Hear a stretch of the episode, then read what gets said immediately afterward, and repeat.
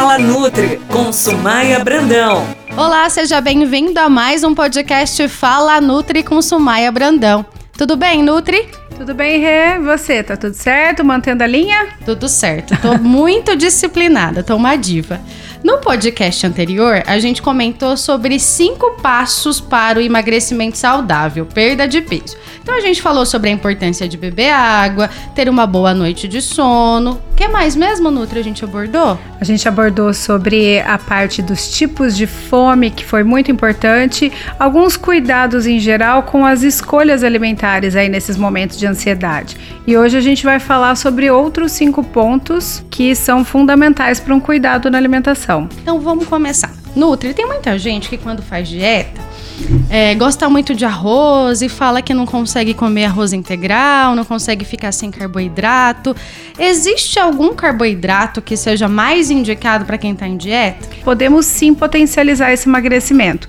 O que a gente tem que evitar de modo geral é a farinha branca e o açúcar, que são os carboidratos que viram glicose na circulação de uma forma muito rápida. Então a preferência deve ficar para batata doce, mandioca, mandioquinha, inhame, cabotiá e os alimentos de preferência 100% integrais. Essas são as minhas dicas é, é porque as, os alimentos que são liberados essa energia, esse açúcar de uma maneira um pouquinho mais lenta, eu uso tudo isso. Não me sobra energia para armazenar como gordura. E esse é o objetivo. E também cuidando da quantidade, lógico. Açúcar, né? Você falou que tem que evitar junto com a farinha branca.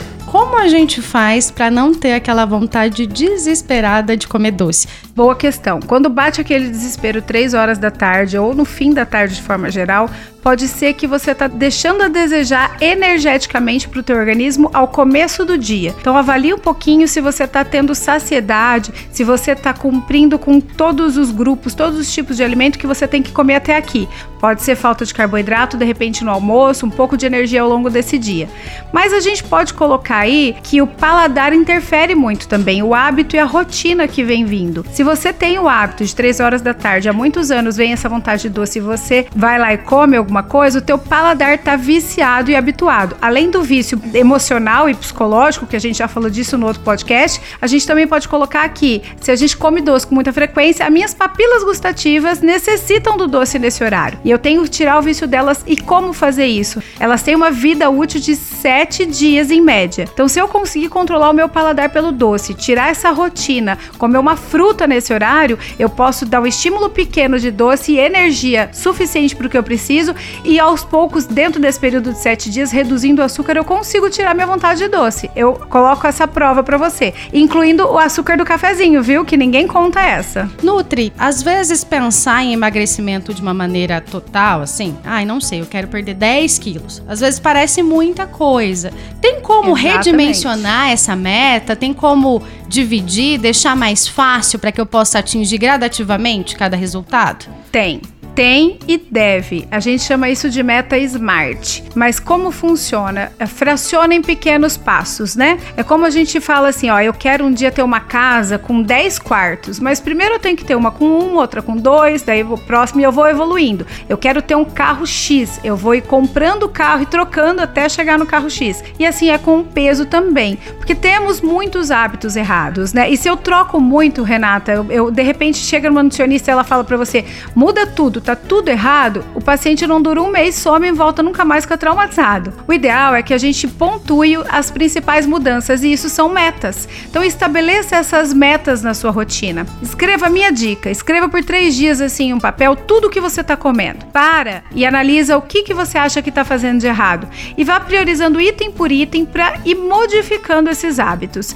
E com relação à balança, embora ela não seja a referência mais importante, coloca lá 300 gramas, 500 500 gramas por, por semana é muito mais interessante do que pensar em 10 quilos. 10 quilos parece que está muito longe. E esse andar tão distante desanima e frustra a gente a qualquer escorregadinha que a gente dá. Afinal, confissão aqui, hein? Nem eu faço 100%. A gente tem uma refeiçãozinha livre na semana, então essa meta tem que ser algo tangível, que eu consiga pontuar, alcançar. E filho de Deus, né? A gente também tem um docinho de vez em quando. É só ser uma porção pequena e de vez em quando mesmo. De vez em quando não é hoje uma coisa, amanhã outra, né, Renata? Exatamente. Nutri, o intestino é essencial para o emagrecimento. Né? Fundamental né? para a saúde. Quais alimentos a gente pode incluir nessa dieta para melhorar o funcionamento do intestino? Em geral, a gente precisa ter um intestino saudável e isso é através de uma alimentação como um todo. Se eu como alimentos muito processados, esses que tem muito pacotinho, sabe? Quanto mais pacotinho eu abro, menos qualidade de vida eu tenho. Então, se eu conseguir focar um pouco mais nos alimentos de verdade, em frutas, legumes, verduras, carnes e deixar os pacotinhos para o eventual do fim de semana, eu já tô deixando um pH e uma digestão melhor para o meu intestino. Além do uso dos lactobacilos, que hoje a gente encontra em farmácias de manipulação, em farmácias mesmo, a gente tem alimentos, como você falou, que podem ajudar. Hoje a gente tem o kefir, a kombucha, a gente tem esses leites fermentados que são ricos em lactobacilos também algumas uh, tubérculos como conhece batata yacon? Sim. É uma batata, inclusive, que é bom para quem tem glicose alta. A batata yacon, ela é um alimento bom. O aipo, alcachofra, a parte da hum, alcaparras e alguns outros alimentos que agora eu não me lembro exatamente, mas que a gente pode fazer uso no dia a dia. Maçã verde é um deles, no dia a dia para estimular um pH intestinal muito interessante. E assim um, uma digestão boa, absorção boa. E sinal de intestino ruim é preso ou solto e muita fermentação. Gases demais é um sinal de intestino não tá tão legal. Então, observar isso é importante. Nutri, então até agora a gente conversou sobre tipos de carboidrato, vontade de comer doce e paladar, metas e intestino. Então o último passo, a última dica desse podcast diz respeito à intolerância alimentar. Esse fator pode dificultar o emagrecimento? Muito, não só o emagrecimento, como a pessoa às vezes ela não está com tanto excesso de peso como está inflamada e inchada.